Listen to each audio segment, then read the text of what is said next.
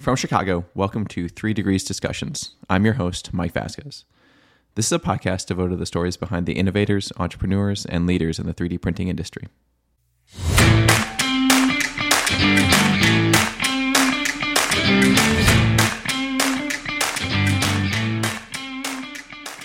One of our customers came to us and said, you know, look, as long as you guys are going to be building new tooling, you need to be looking at additive manufacturing because to remain a supplier for us, um, we're going to need you to have this ability, this capability. And so, you know, we looked in that direction and um, uh, it wasn't something that was brand new to me, but uh, it was something that I hadn't looked at in quite a while. Um, but uh, in September, I think of 2017 is when we went and looked the first time at at uh, additive. And when you had that conversation with the supplier, were they s- specific in, in in any way to say you need this metal capability? You need to buy a Renishaw system because that's what we we use. Is it or is just say like, hey, this is on the radar?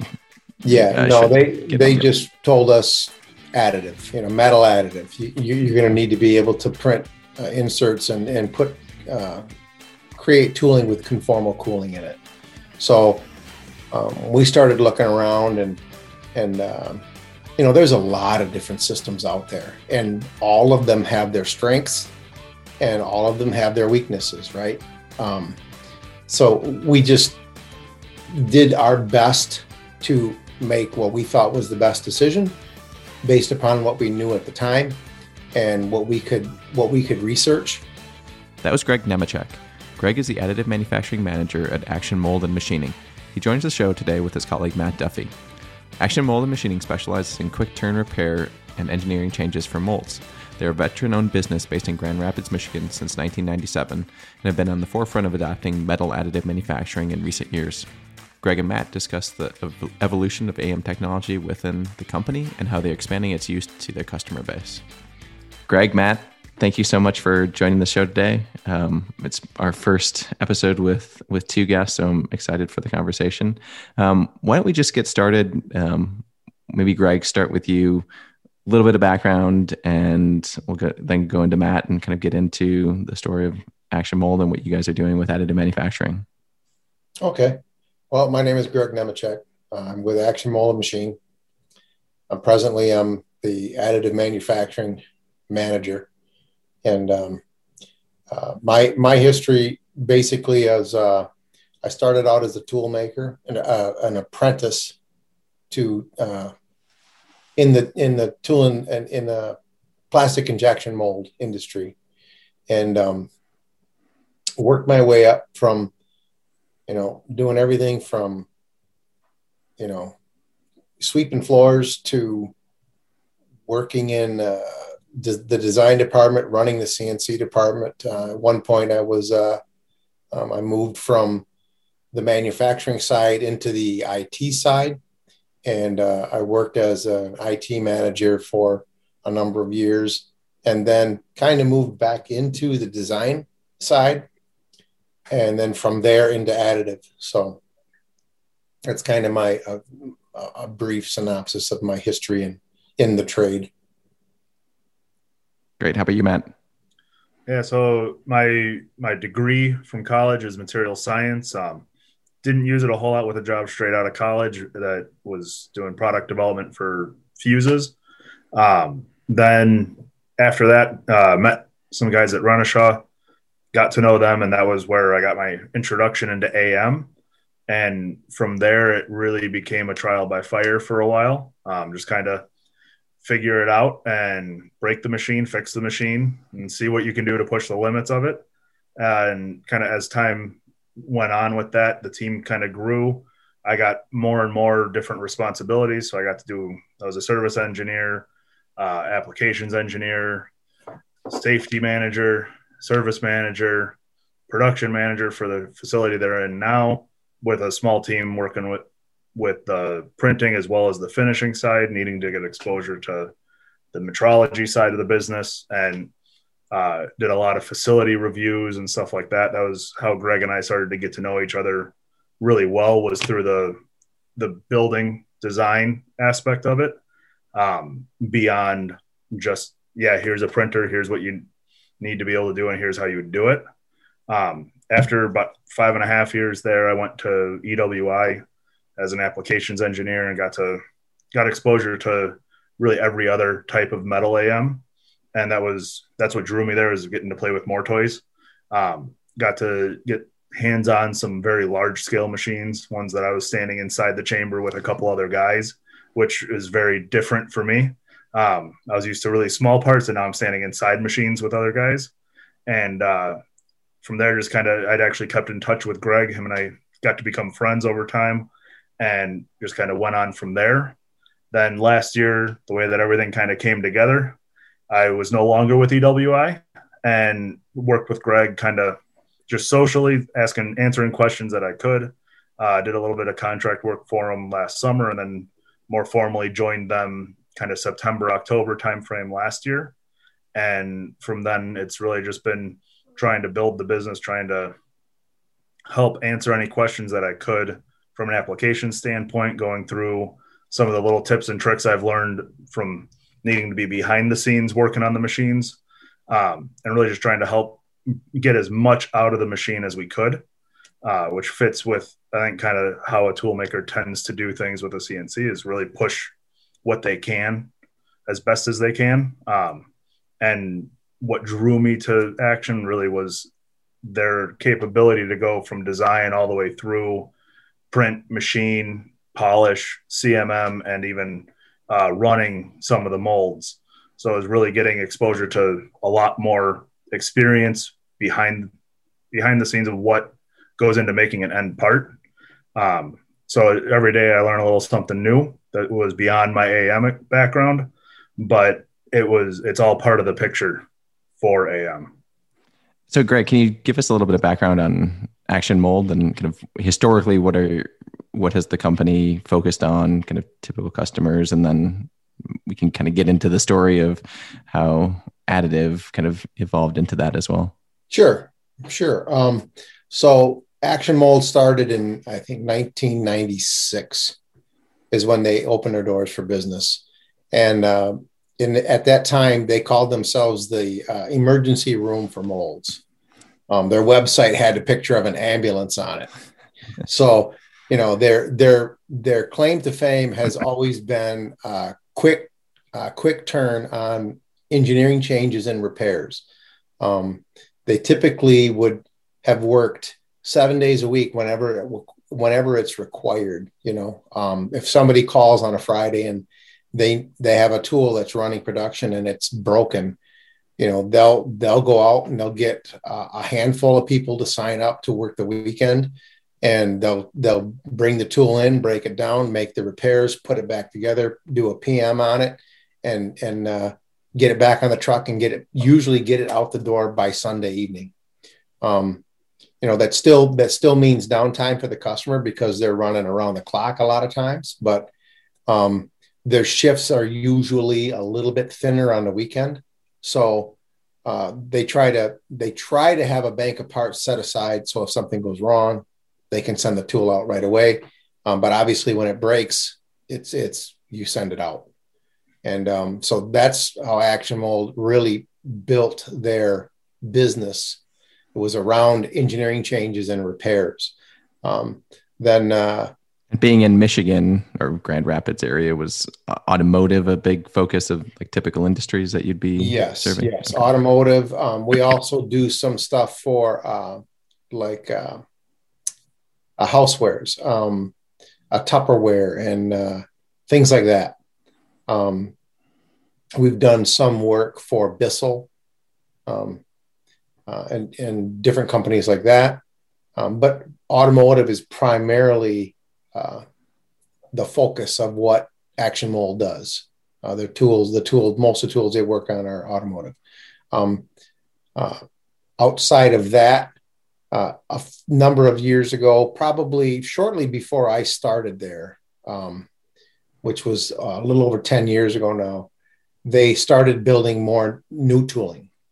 And uh, they got a couple couple of good uh, customers, larger uh, tier one suppliers, and um, they started using Action Mold to build some of their new tooling, and so we've kind of slowly moved into gearing the shop to do more and more new tooling. Um, and so with with that, um, uh, one of one of our customers came to us and said, you know, look, as long as you guys are going to be building new tooling, you need to be looking at additive manufacturing because to remain a supplier for us, um, we're going to need you to have this ability, this capability. And so, you know, we looked in that direction and um, uh, it wasn't something that was brand new to me, but uh, it was something that I hadn't looked at in quite a while. Um, but uh, in September, I think of 2017 is when we went and looked the first time at at the additive. And when you had that conversation with the supplier, were they s- specific in, in in any way to say you need this metal capability? You need to buy a Renishaw system because that's what we we use. Is it or just say like, hey, this is on the radar? Yeah, no, they they just told us additive, you know, metal additive. You, you, are going to need to be able to print uh, inserts and and put uh, create tooling with conformal cooling in it. So um, we started looking around and and um, you know there's a lot of different systems out there and all of them have their strengths and all of them have their weaknesses right um, so we just did our best to make what we thought was the best decision based upon what we knew at the time and what we could what we could research and uh, Renishaw seemed to be a good fit for us. Uh, their their build chamber was comparable to uh, most of the other ones out there that we were looking at at the time, and uh, they made us, uh, you know, they made us feel really good and really comfortable um, getting together with them to make this to make this thing work and to make it go. And they they've always been uh, they've always been there to help us along and, and get us over the the troubled spots. And Matt was always key to that when we were, especially when we were just getting things rolling.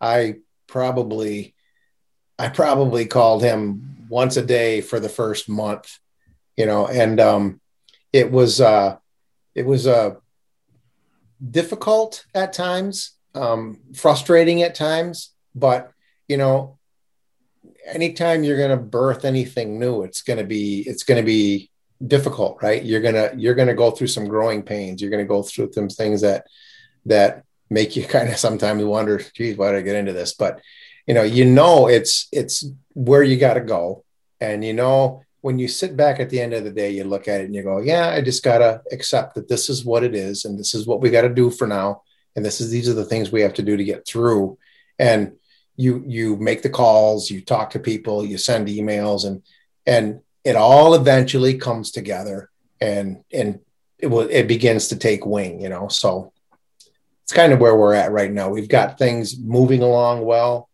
Things are off the ground. We're we're printing inserts. Um, we're printing lifters. We're we're doing different things, and uh, just making it work. So, Matt, can you tell us a little bit about kind of from going stepping back in history a little bit, kind of when you're on the other side at Renishaw, working with new customers like like Greg or new potential customers? What is that a common story? Kind of what Greg just articulated, where okay, hey, we're kind of new to the technology, we want to get in, we see Renishaw or uh, as having particular advantages and say customer service like what's what what's the kind of the typical story that that you saw stepping back on on the other side yeah. So I mean, when, back then, one of the one of the jobs I had was trying to help show some confidence in in Renishaw as a company, being able to talk through at kind of end to end support from print through machining through everything else because of their portfolio. But really, it was being asked. We need to help customers really get off the ground. Um, and for a lot of customers, it was you know they were just getting into it. Um, the last year or so that I was with Renishaw, you had customers that were had already been in AM for a while. So working with them was very different than working with a company like Action. right? Or even companies that were new to it that were several thousand employee companies that were just getting into AM was very different than working with Action where they're under 50 people, right? So it was always a little bit, each case was a little bit different, but it, it came back to a lot of the same questions, right? So it was, well, so what do I need to actually have for power or ventilation or what should my floor actually look like when stuff like that? Um, and that was true whether it was a you know aerospace company or a, a mold shop. Um, that was but so that was an interesting kind of similarity across everybody. But where i found the difference was you know some of the smaller sh- smaller businesses didn't have were almost easier to work with because they didn't have some of the bureaucracy that had to go along with it right? So you have these companies that are massive aerospace or medical companies that have you know all these procedures already in place of how they bring in a new machine. Um, and a lot of those those companies didn't necessarily have people that were as versed in the technology to understand here's what i'm actually bringing in as opposed so they were just reading oh you know there was uh, somebody had a fire with metal powder in germany or in canada or california or wherever it may be. And they go they get all they get really scared. They say oh nope now we got to redo this. And it would blow up into you know several hundred thousand dollars more in facility needs on their end. Whereas working with greg it was i drove out from chicago to grand rapids and we sat for a couple hours looking at building plans and said yeah we can consolidate these two offices take down this wall tear up the flooring and we can make an am room right here. And it went fairly smooth. It was answering questions contractors had of what voltage was needed what current you know what kind of oxygen sensors should they buy without building it into the whole facility stuff like that. But it was it was almost easier with a really small business to get it integrated than it was for some of the larger ones. Um, but that's also that was where i built a lot of relationships with a lot of the customers because i got to know them very closely in terms of how what their thought process was before they even got the machine installed so then when, when they'd come in for training or someone would go there for training, I had a little bit better idea of how they were, how to communicate with them, what kind of thing, what kind of correlations you could make. Um, and that was the other side that you didn't really know a new company that's all, you know, newer, younger engineers that are, haven't been in manufacturing for a long time have very much the AM specific lingo down. And then you go and talk to guys that have been machining parts for 20 years they have machining lingo really down and trying to draw the correlations between there um, can become a challenge. There's a lot of times that when you're at amug you'll have somebody walking around that's their background is machining and they're saying so you're saying it'll build and it'll behave kind of like this setting on the cnc and they're like no no no it's totally different and i hear that and i go no it's the same thing it's, or it's very similar. You got to look at it a similar way. And that was, you know, my dad was a machinist for a couple of, for like 20 years, then worked for uh, some of the machine tool OEMs. So he, I, I grew up around that kind of terminology and how it would all behave a bit.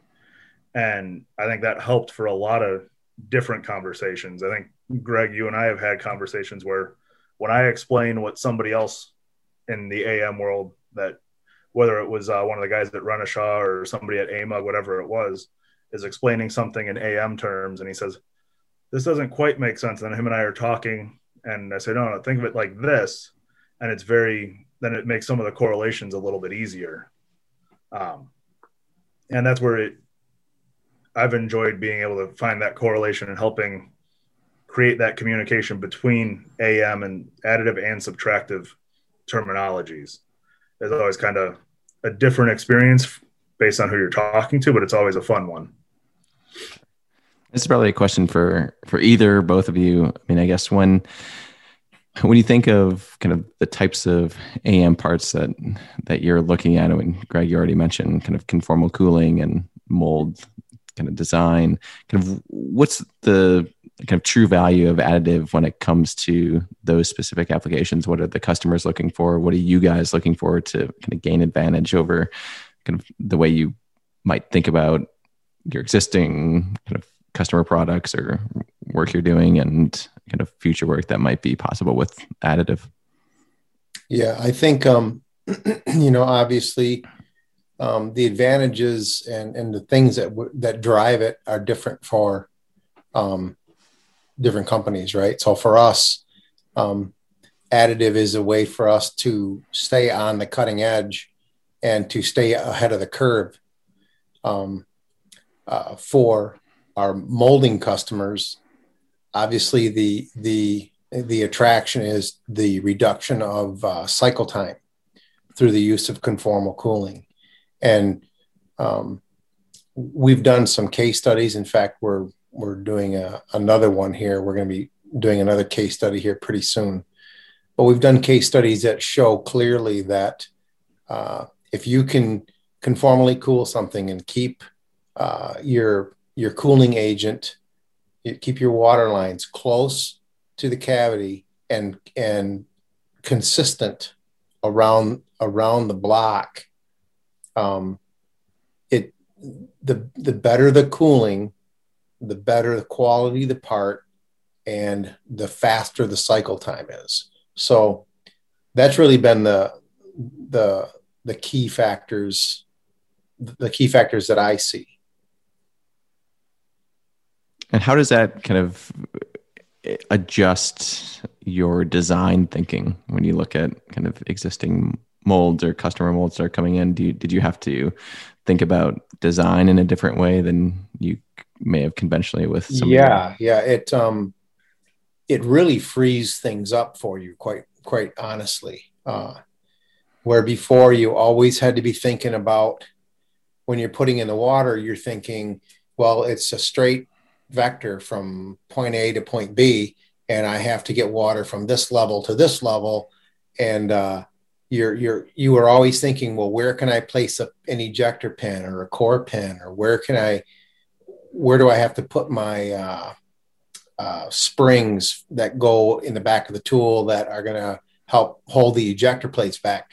Um, all of that stuff has to work around where you place your water and um, with with conformal cooling it, it makes it much easier for you to position your ins and outs uh, in places where it just works you know you don't have to try to um, you don't have to try to position so much uh, a component and then build your or position your water first and then build your component around it or add components around it you can put the stuff in where you want it, where you would like it, and then kind of look at the field and say, yeah, I can get water circuits in there. And then you can go in there and you can you can turn them around and make them go anywhere anywhere you want them to. So it really frees up the design side. And when you're kind of just starting for, I mean, both Matt or or Greg on on this question, like when you kind of first sign the check over for the machine um, were you probably were you like 90% sure that this technology was going to work for your customers? Or like were you already like sold? This is like 100% in we're we're buying in. Like we think that we can do this conformal cooling. We got the right materials the right testing validation that as long as we can print the geometry we want this is gonna gonna work. Right and that's the key right there as long as you can print it right? Mm-hmm. um uh and and for me personally, uh, just just looking at some of the designs that we had seen, and how how uniform the cooling was going to be, to me it it's a no brainer, um, and and the case studies are proving that. Um, but the caveat is making sure that as you design something, it's not just a free for all. You just can't do anything you want you have to think about how you have um, water lines that might be moving around the block and then they'll they'll come to a junction where the line meets the in or the out.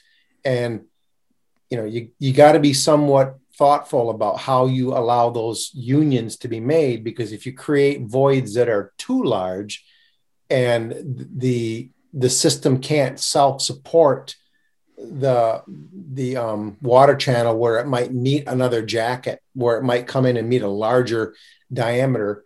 You have to make sure that you put things in place that keep the areas that are thin from curling up and hitting the recoater and things like that. So, um, yeah, it's it's freed up the design side of it, and it was really much, for the most part, it was a no brainer as far as if I thought it would work or not. But I'm I've learned and I'm learning uh, what areas that you have to be careful of. Um, you know, we had one that we just did not too long ago.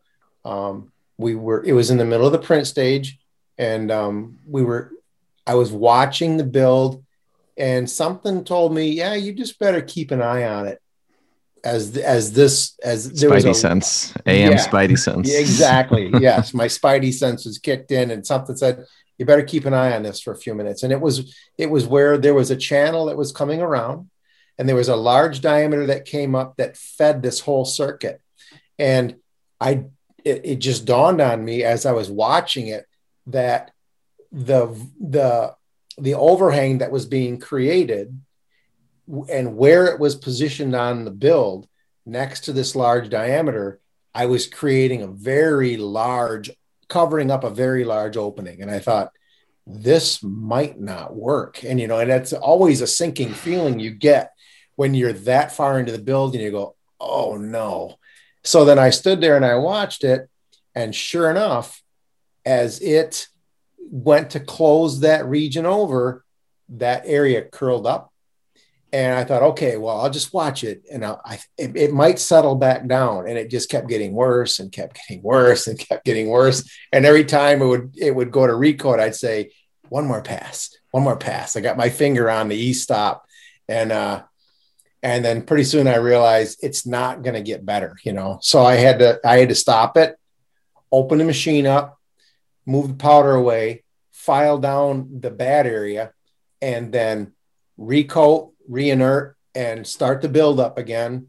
And and it it flared up again for a little bit. And then over the course of the next 20 minutes, half hour, it settled back down and the build finished just fine. But but you know, it's um it's those kinds of things that make you realize yes there's great flexibility with with additive and with being able to print your inserts but there are some limitations and uh and you don't always see them you can follow all the rules but if you put a couple features together you may technically be following all the rules but you're actually breaking them. Yeah matt did you want to add anything there?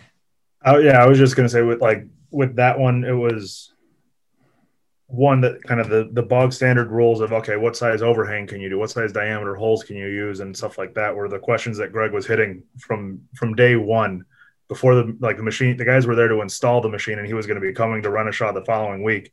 And he's asking all these design rules so that you can have something ready to go. And we're like oh he learned from me the phrase it depends. And he'd call me and he'd ask a question and he's like what let me guess. You're going to say it depends. And i said yeah you know that part. So I'll just get into the reason. Um, and kind of from there, it was a, a, bit of a continual parameter development process um, because being able to do some, you know, the larger the hole, the more water you can carry through it, but you also have to follow some of the some similar um, channel guides, just like you would with traditional tools of what how much water you can actually f- pass through. So you can't have you know a, a three eighths inch connection for your inlet and then have it a, that hole widen out to two inch diameter hole. It doesn't matter if you can print it or not. You just don't have the water flow to, to make it of value. Um, and really trying to get it where they were looking at, okay, I can have a round hole here, but then have it tapered to change what the shape of the cooling channel is. Um, and Greg's back, Greg's experience with design, being able to look at that, he started to get some really different shaped cooling channel. He started out with round and then he said, oh, I don't need it to be round. I can do a flat over here where it's a flatter surface that's going to follow really the, that surface and have it a little bit more even. Um, so I was I would always look at the part files that I'd get from him and say, okay, I'm trying to figure out what his thought process was, which areas were going to be the hotter areas, just so I could try to learn for myself. Um, but when they were when it was what last summer, Greg, when you guys were working on kind of some of the overhang parameters and had been getting success printing up to 20 millimeter diameter holes with no with no significant deformation. There's always a little bit, but right, not not anything that would stop us from being able to do it. Um, which went basically well, I think, fairly well beyond any of the standard size uh, water lines that you're going to have in a tool of that, that you're going to print inside the size chamber that we've got. Um, so then it was okay. Now we know we can go this big. Now, if we taper it back a little bit, we can be a lot more confident and still get more volume by changing the shape. Um, but it was it was always an interesting one to see that development cycle kind of start. And then there was okay. Now we're not con- we haven't conquered this over here, but we have a good idea on the size holes we can do for cooling channels. What else can we do? And kind of that always being right. hungry for what the next type of project, you know, challenge that we can take on while we're still, you know, we're 80, 80 to 90% of the way there on one project. We have a little bit more left to do over there, but we want to go to the next. We want to start thinking through the next one. And it was a fairly early on topic that had come up, but it was venting for tools, and that's a whole separate uh, challenge because it's it's one that traditionally it would be a piece that would be inserted into the tool and finished with everything else. It was um, a porous material that would let gas flow out of the tool, so you didn't have all the gas trapped in your plastic during molding. Um, and so, what within the first couple of weeks that they had the machine, they said, "Well, can we look at doing this too?" right. Yeah. Okay, Greg. We'll run it. You know, we were doing stuff kind of in parallel. Um, but I'd had projects similar to that in the past, so it wasn't a huge reach because it was something that had kind of come up and organically came out of conversations Greg and I were having.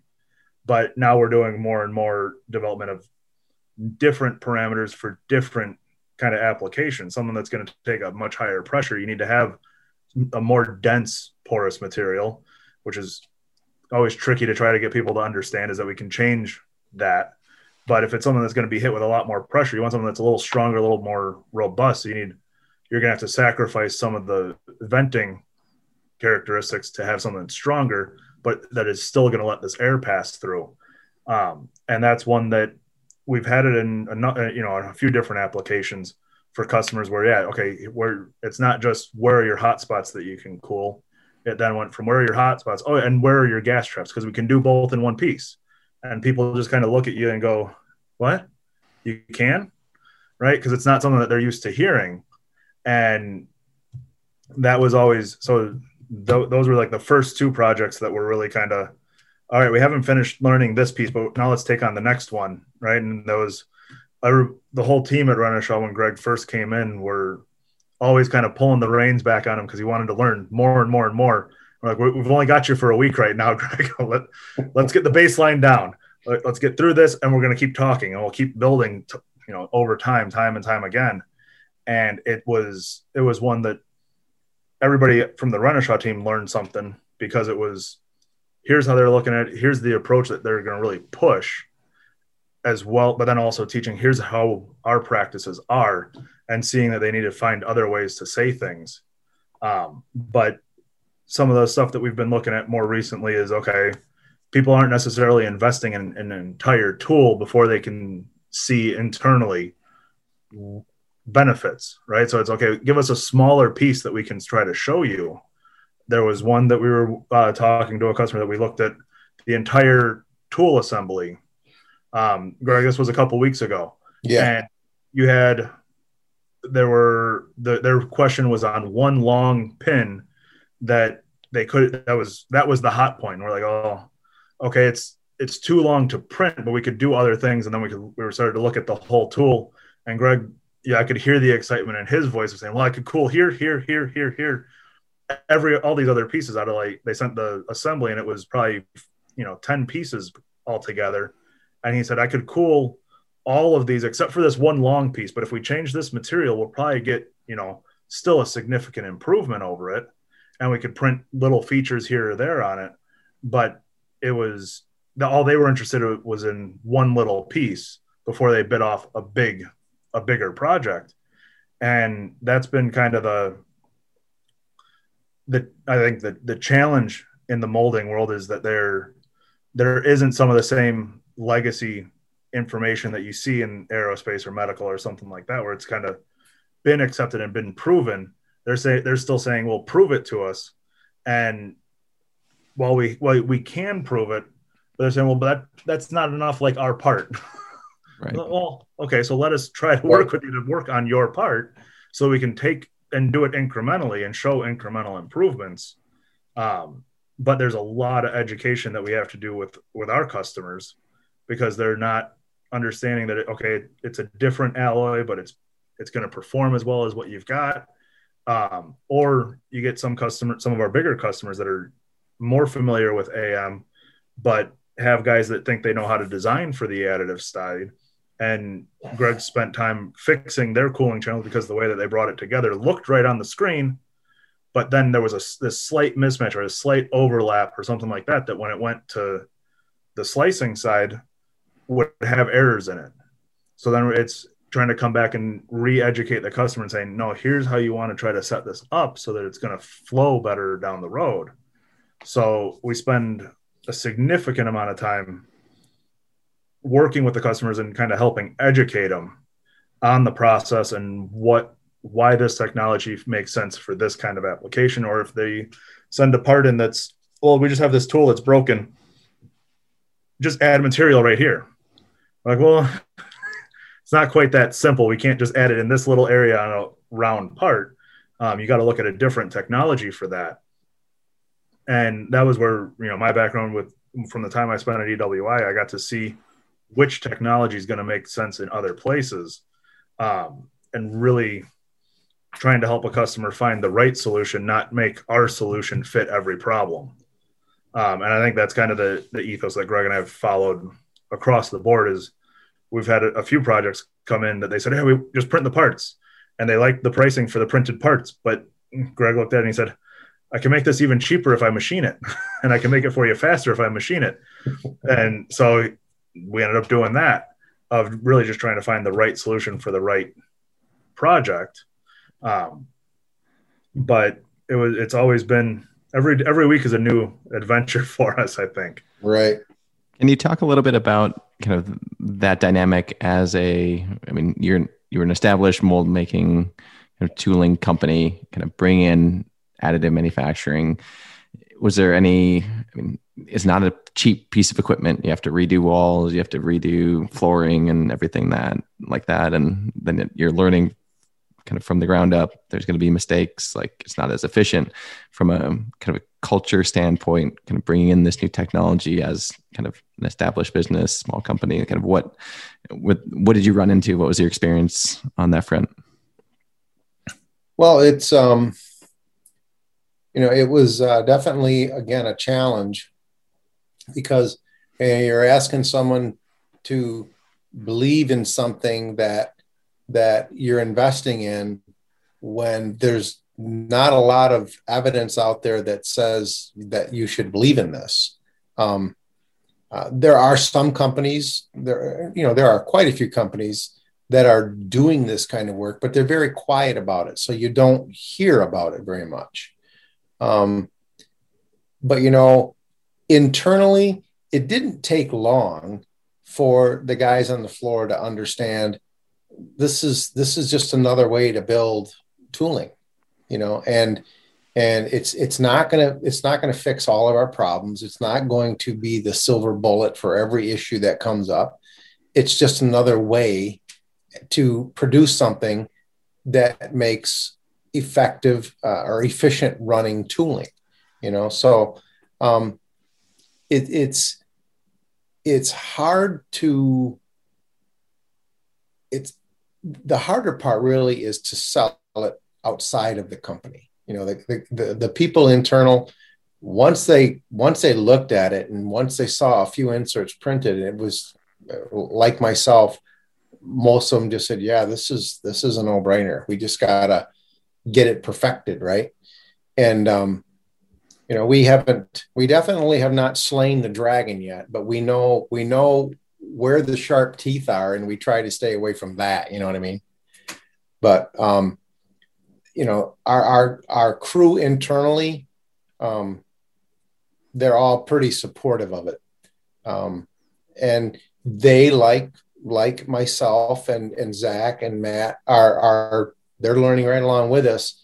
You know, where does it make sense and where does it not make sense? And things come up once in a while that uh, you know you don't even expect. Like um, this the other day, uh, we were we were between builds, and uh, one of the guys brought in an insert, and he said, "Can you weld on top of this?"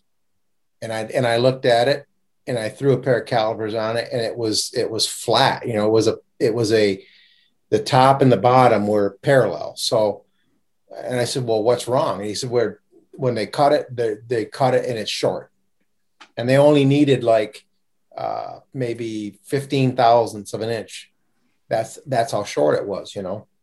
And so I thought about it for a couple minutes. I thought, yeah, we can we can print on this. So we we threw it on a build plate, and what we did was um, we took the CAD model and we we grabbed just the top of the CAD model, which is what we wanted to print on, and we fired a single pass border on the top of this insert, and then just kept adjusting the CAD until until the laser etched right where it needed to weld.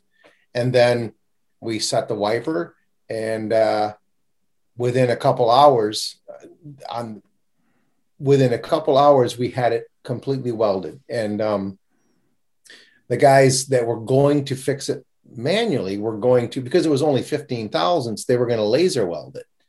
And they were looking at, eh, he said, I said, how long? He said, eh, probably four to six hours for me to sit there and, and laser weld that. And it took us an hour and a half to set it up and about seven minutes to, to actually weld it. And uh, you know the guys the guys came in and they were standing there peeking in the window while it was welding. And when it was all done it was just it was just an absolute perfect welding job you know and i'm like oh yeah you're not going to get much better than that at cnc welding you know and it's it's those kinds of things that um that really make your day good. You know what I mean? It, when it comes in kind of out of left field and they, can you do this? And it's like, yeah, we can do that. And not only can we do it, we can do it quicker than you can do it manually. So, um, those are the fun things, you know? Sure.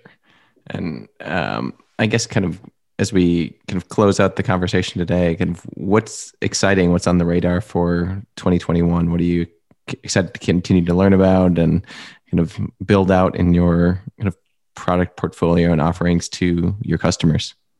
Well, um, we can't give you too much information on some of the the, the brand sure. new things, but we we have some very very exciting uh, things developing right now um, uh, for for for venting tools, and um, you know we've seen what a lot of people are doing and uh, we kind of took it to the next level. And um, I think we're going to be able to produce some really cool products that are going to be very, very effective um, at venting tooling and very, very easy to install and very inexpensive. So, you know, when you can hit when you can hit all those tick marks, that makes that makes someone like me who's buying products to put in a mold turn around and look at it and go, oh, I mean, I can get that for a fraction of the cost of this over here. So, you know, that's that's one of the things we're working on right now. We've got some other things that we're developing with um uh for um actually for the polymer side of of uh additive manufacturing. I'm I'm talking to a company here right around the corner from my house. In fact, he's got some he's got some needs for uh, printing some uh, some hard material. He needs it hard, and he needs it to be able to either vent vent a gas or allow a certain flow of hydraulic fluid through. So that's another thing that we're looking at that's really quite exciting. So we're going to see how that develops. But as we get things developed and as we finish them. Um, once we've got them finished and we've got them working and we're we have we're using them, then we're going to present them and we'll show people what we're doing. We're not. We really want to be as transparent as we can uh, in an effort to broaden the horizon for everybody. Um, because it, it really is, it's my opinion that if we can show what we're doing and allow people to feel free to approach us and ask us how, it will start conversations that it's going to be helpful to everybody, us included. Absolutely. I think that's completely right. And for kind of what, how would you articulate kind of the type of customers, partners that you guys are looking to work with? Is there kind of a kind of good use case that that you guys are looking for for those listening that would be like, hey, we should, like we need to talk to these guys? Yeah, um, you know, we're we're looking for companies and people to partner with that, you know, quite frankly, are not afraid to share some of their secrets. And it doesn't mean that you have to give everything away, but you have to be willing to sit down and have a conversation and be willing to show some of what you're doing uh, that will hopefully in turn spark an idea or a conversation that will further that idea. And you know so much of what i've seen so far is that uh, most most people that are in this industry because it's so new i don't know if it's because it's so new or not but it just seems like they they want to hold on to every little secret that they have. But i don't think that that's beneficial um, not only to them but to the industry altogether you know? Um, so that's what we're trying to do. We're trying to find people that are willing to talk and willing to share their ideas. Um, and we've met some. We've met some people that are willing to do that. So we're going to work with them until you know we've exhausted the things that we can do together. But I think that's going to take a long time because there's every time you turn around, there's something new coming out in additive, um, whether it be from single laser to multi laser to um, you know, just a couple years ago when you said, well, is anybody printing anything in, in copper or a copper material? And the answer was not yet. Nobody's doing that yet. Well, now that's happening in laser powder bed. So, you know, it's um is always something new. And so that's kind of we're looking to work with people that are willing to share what they're doing and and advance the technology and and push things forward well we've got we've got a couple other things that we're you know we're working with kind of i don't want to say universities right but any training group that works with kind of showing what the next generation of manufacturing can look like and stuff like that just to get some of that knowledge into their hands at an earlier stage where it's not you're not having to go to a four-year university to get you know exposure to am because that's where the money might be for the funding for the machine or the research or whatever it may be but it can be just a tech school or even just a workplace development type of program where it's here, here they're coming in because they want to advance if you're talking mold making they want to learn how to design the molds how, how to approach maintaining the molds or new molds repairs whatever it may be. But they those groups aren't necessarily as up to speed on what am can offer how to do it. So we're talking with groups like that. We're trying to do what we can to get a more open dialogue going, whether it's through you know mold making technology or any publication that we can talk to, or actual groups that are um, doing the training themselves, just to help everybody get up there. And that was what you asked the question of, you know, what do you guys have up coming in the pipeline? Normally we say, oh, here's everything we're trying to do, and you caught us right as we had one project that we it was really the first time we said that we told everybody in our team don't say anything in detail about what we're trying to do. Um, but if you see it like on our linkedin and stuff like that really every every project we're showing you know design along the way. We're showing what it takes to design it to print it to machine it and then run it. Um, really without any we don't want to hide anything. It's just hard to do hard to show the whole process end to end in a 30 second clip right? But it's we're, we're trying to be as transparent as possible and hoping that you know people that say, well, you know, can you take us through more of how you're doing this, and really try to the, you know the old saying of give a man a fish versus teach a man to fish. We want to teach everybody how to how to do what they want to do with AM um, in general, but specifically for mold making. And it's one. Uh, sometimes people seem a little reluctant to ask the question because now they're saying, okay, it's out, it's been around for a decade, and now I feel like I'm behind, or that it's a, a question that the guys aren't going to take any time to answer, or they've asked other people in the past and kind of been not talked down to, but kind of, oh, that's such a novice question. I'm not even going to spend my time answering it. Uh, ask us anything, and we're we're open to the conversation. Yeah, if we have the answer and we can share it, which most cases we can, we will. And if we don't have the answer, we're going to say, oh, "That's a good question. I don't know." we're not really afraid to say, "I don't know how it's going to go." Yeah. Uh, but we're we're up for trying to find out. awesome. Well, Matt, Greg, thank you guys so much for joining the show today. I really love what you guys are doing. Um, we'll put all your kind of contact info, websites up, and certainly LinkedIn kind of videos so people can check those out and, and keep up with what you guys are doing. So thank you so much for joining tonight. Thank you for having thank us. You.